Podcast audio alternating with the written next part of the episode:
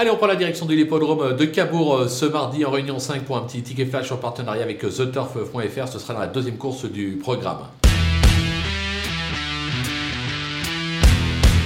Dans cette épreuve, j'ai bien aimé la dernière tentative du numéro 2, euh, Gogo euh, des Malboro, euh, qui n'a été battu que par un bon cheval dernièrement. C'était sur l'hippodrome du Mans.